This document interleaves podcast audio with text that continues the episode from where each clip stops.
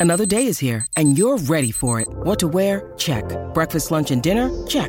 Planning for what's next and how to save for it? That's where Bank of America can help.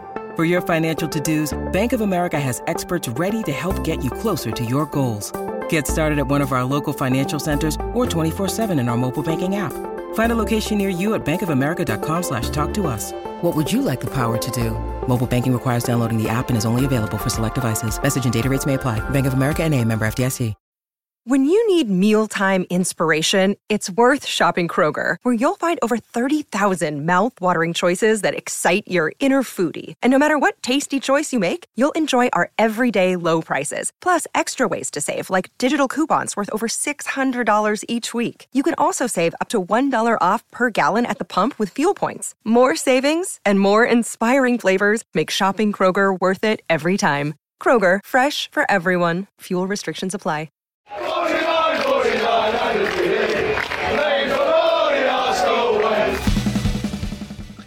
Hello and welcome to the Arsenal Way. Back again with you guys for another episode of what is the Arsenal Agenda series, a show in which we join you every weekday morning at 10 a.m. to have a chat about all things Arsenal. I'm joined this morning by Charlie. How do you, mate? You good, Joel?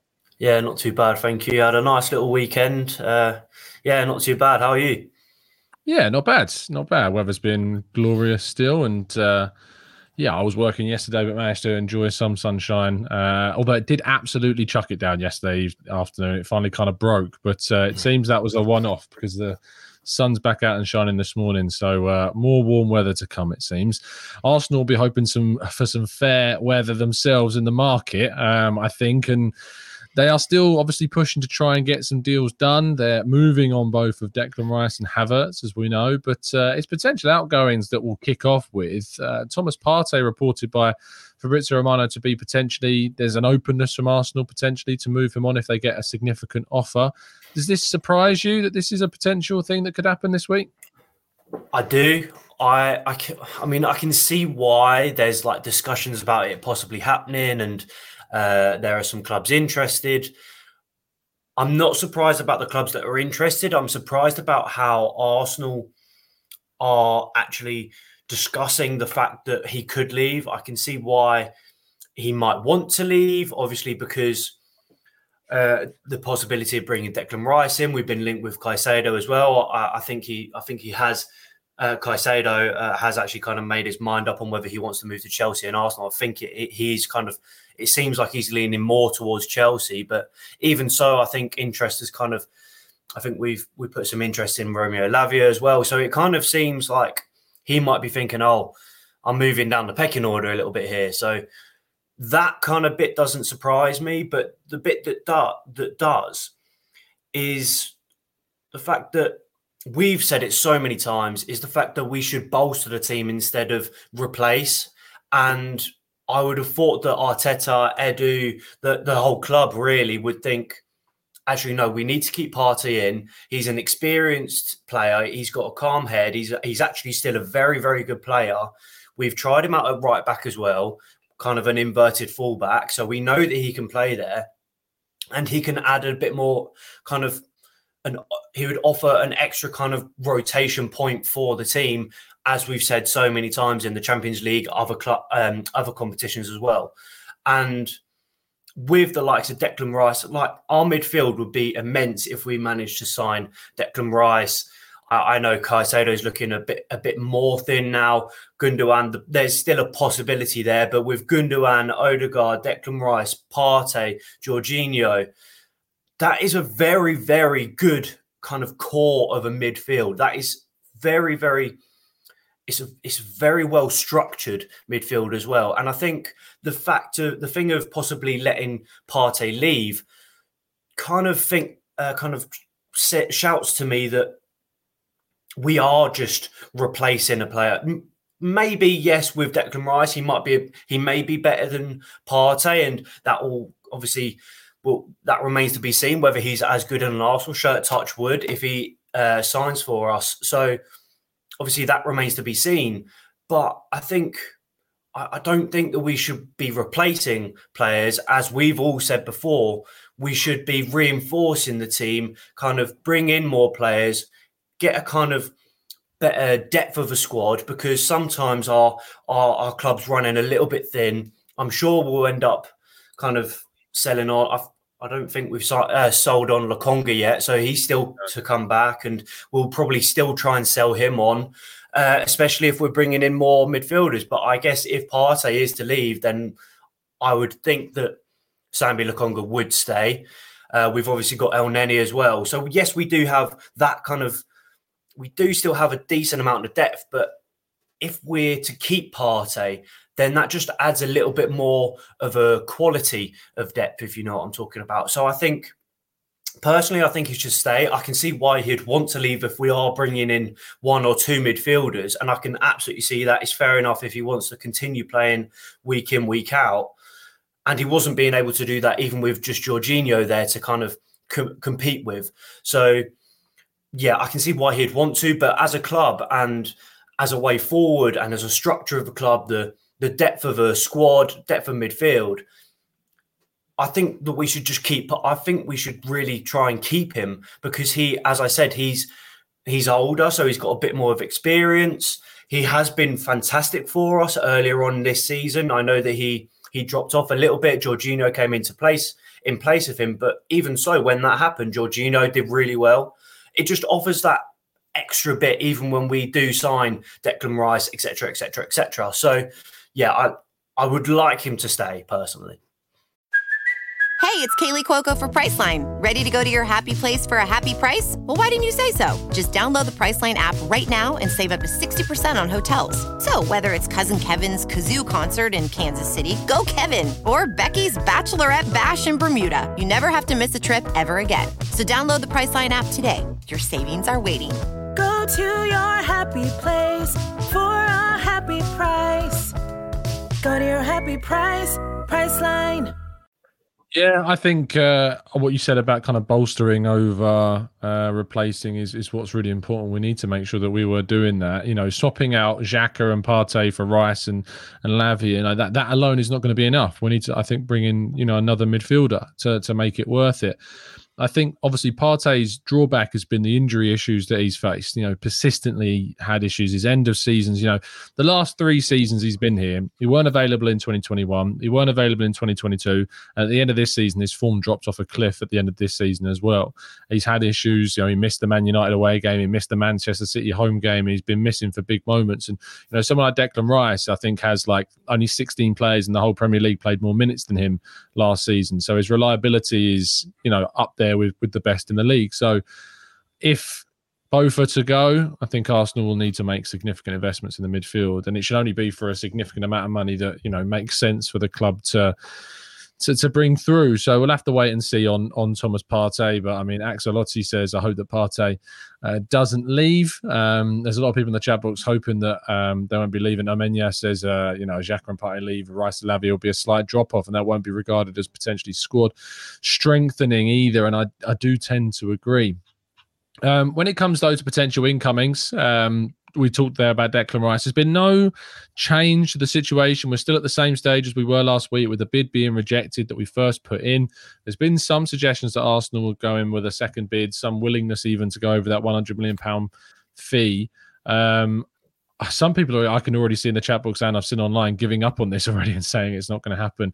I think Arsenal obviously know the importance of this deal, but let me throw to you the hypothetical scenario that it doesn't happen. Where do you think that would leave Arsenal? I think if it if he was if it was to not happen, I think it would leave Arsenal kind of quite well. Obviously, we'd be disappointed as a whole club, but I think the fact that we were that we've been pushing for this signing for for a while, we've he's been our priority for a while as well. It would it would kind of say something about the club as to you know why why why aren't they signing this this player. They they've got the money. They've um, Kroenkes have have said, yeah, we'll put 200 million into this summer, and then people saying, well, why why aren't they just spending that amount of mo- the amount of money that West Ham might want, and that Declan Rice might want? He wants the move, but what what is it that isn't happening? And it might kind of send a message to other players. You might you might think because he has been our priority for such a long time that it would be very surprising if if he isn't to be signed. And I think I'd be surprised, but I if he doesn't sign. But obviously, as a as a whole, ev- I think everyone would be really disappointed if we don't get this over the line because it has been happening for such a long time. It's been progressing for such a long time, and then all of a sudden, it just doesn't happen. But I don't think that that is going to be the case. I do think that obviously, I think as Arsenal, we do try and go in for a little bit less money than what West Ham, well, any other club are, are wanting to start off with. We'll talk about it with Havertz uh, anyway, but Havertz as an example. There's been other players in previous seasons as well that we've kind of had a bid for that has been rejected. And then we and then we just go again. It is crucial. This is what happens in negotiations of of try, trying to find a transfer fee that clubs are going to agree. This is what happens in negotiations. You see where in this in this case West Ham are going to agree on that, uh, agree on these kind of terms, and you you always do it. Clubs always do it with each other. You you kind of see where their leeway is. That's the word I was looking for. You kind of see where their kind of leeway is in terms of um, obviously a um, a transfer fee and I'm I'm not going to give up on this at all because, as I say, this is what Arsenal does all the time. We try and see where we can get that bid in. We can try and see how low we get it for because sometimes, especially now, money can be a very crucial point to progressing a team. And you've seen it with Manchester City. They've spent so much money, but they've done it very, very well. And they've got a, a very strong depth of squad. And the only way that Arsenal are going to do that is by spending money. And I think, I mean, we we've seen that, that. I mean, as you said, that there's been talks that we're going to go in again for another bid, and I think that that is.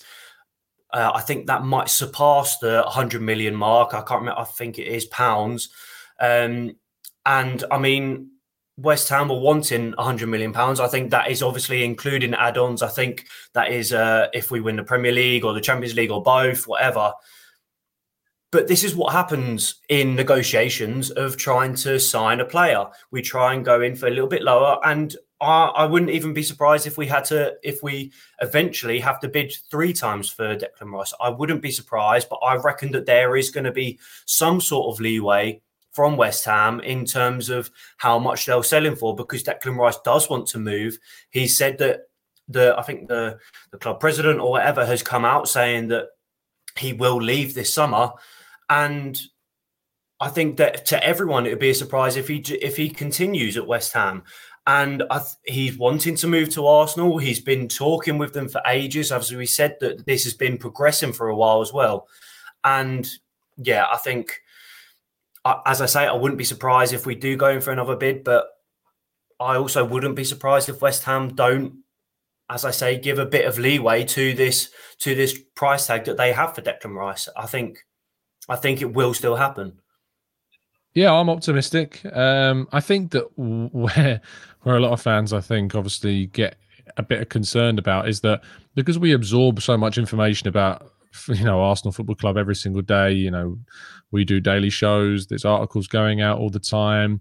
It's constantly people refreshing their transfer fees. There's tweets from a whole variety of people about the state of situations that it feels as though it's dragging on. In reality, we're you know five days into the transfer window and we only made a bid a few days ago and. Yeah you know, Man United haven't signed Mount, Chelsea haven't signed Caicedo. You know, Liverpool the only real team that have done anything. You know, they brought in Mac Allister and they had a clause to be able to do that. Um, it's it's really not a situation where right now I think people have any reason to to, to panic with Arsenal, whatever. I know that's not going to stop everyone from doing so, um, but I I don't see any need for people to panic at this moment in time because Arsenal are doing their business behind the scenes. As I always describe, the transfer window as very much something of an iceberg. We only see the little bit what's on the surface, and everything else below, you know, is is going on behind the scenes. So uh, we hope to get some positive news on the Declan Rice situation and, of course, on other targets soon. But uh, Havertz looks to be the potentially the, the closest to getting done right now. Um,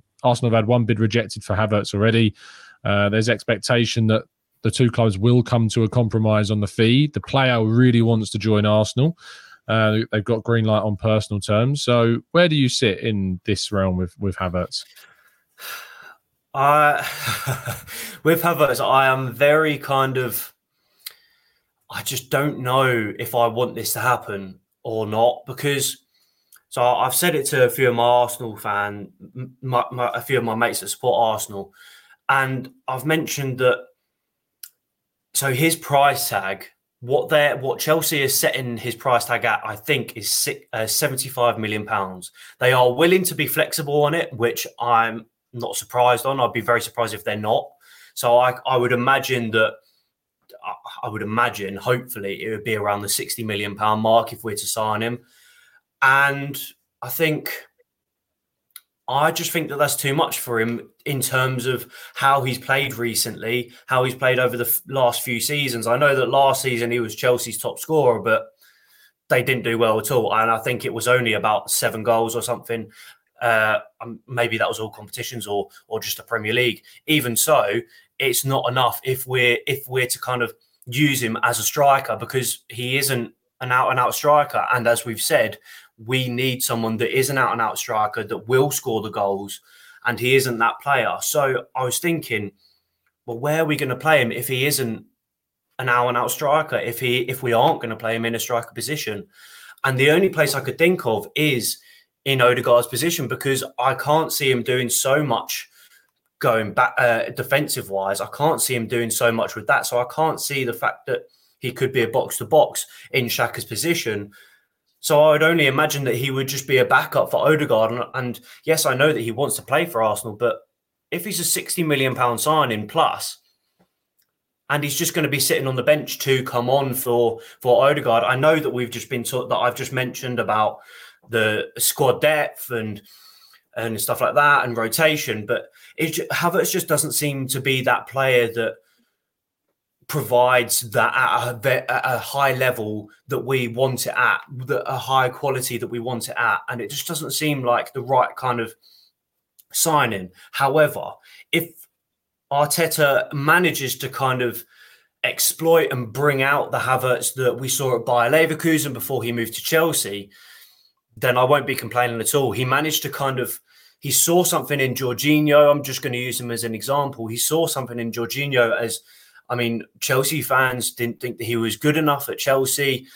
And I I'm gonna be I'm I'm gonna say it, I, I was one that was quite skeptical skeptical about this about that kind of transfer.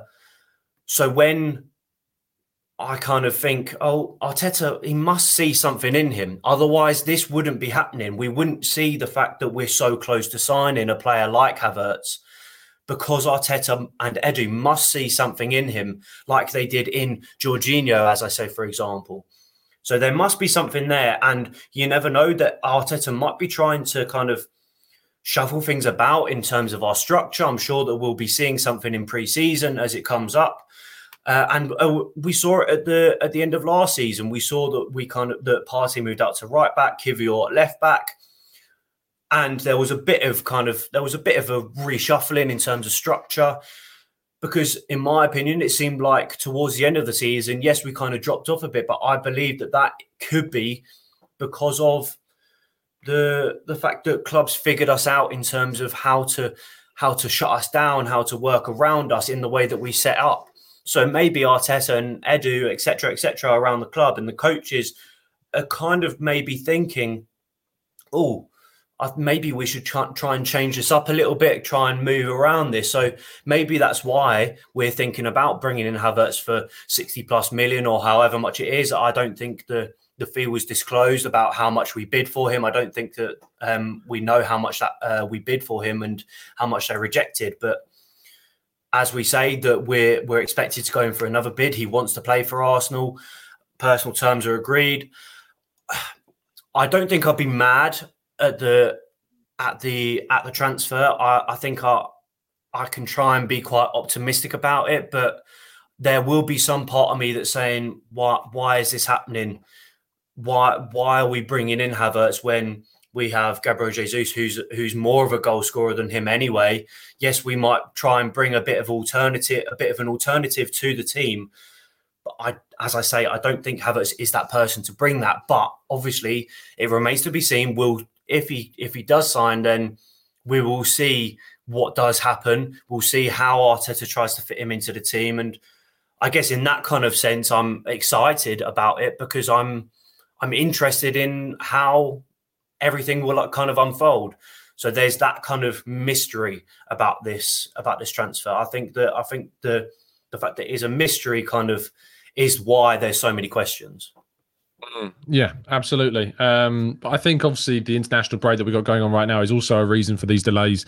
England play tonight, their final game against North Macedonia, uh, and then Germany play tomorrow. Uh, their last game is against Colombia. Um, really interesting, friendly that actually, um, between Germany and Colombia. So after these two games, I imagine that's where we'll see now the majority of the movement. So um, I think from the perspective of the Rice deal, no news is good news actually uh, in some senses because you know we there were some people suggesting that another team were coming in and going to make a bid.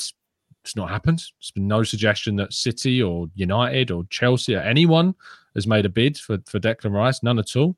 I think west ham are just dragging this one out to be honest from my perspective. I think they're just trying to do everything they can to up the price make arsenal panic use some some tactics to get arsenal to overpay but in reality, I think everything is, you know, still, you know, very much in in Arsenal's court. And if there is a second bid, I think we're just waiting to see what happens with it. Um, but yeah, don't lose your heads at this stage. You don't need to do that with five days into the window. Don't let online social media and you know uh, kind of the hyperboles out there convince you otherwise. But uh, yeah, I think for the moment we're just waiting to see for the latest updates and everything. And you can be sure that we'll be bringing you all of those as soon as we get them. Charlie, thank you so much for your time, mate, as always. Thank you for having me as well. And thank you to everyone watching and uh, eventually listening once again. Absolutely. Thank you so much for everyone listening. Do drop a like on the video and subscribe to the channel if you are indeed new around here with those notifications turned on so you never miss a show. We will see you all very soon. Have a fantastic start to your week. And as always, keep following us down the Arsenal Wagon.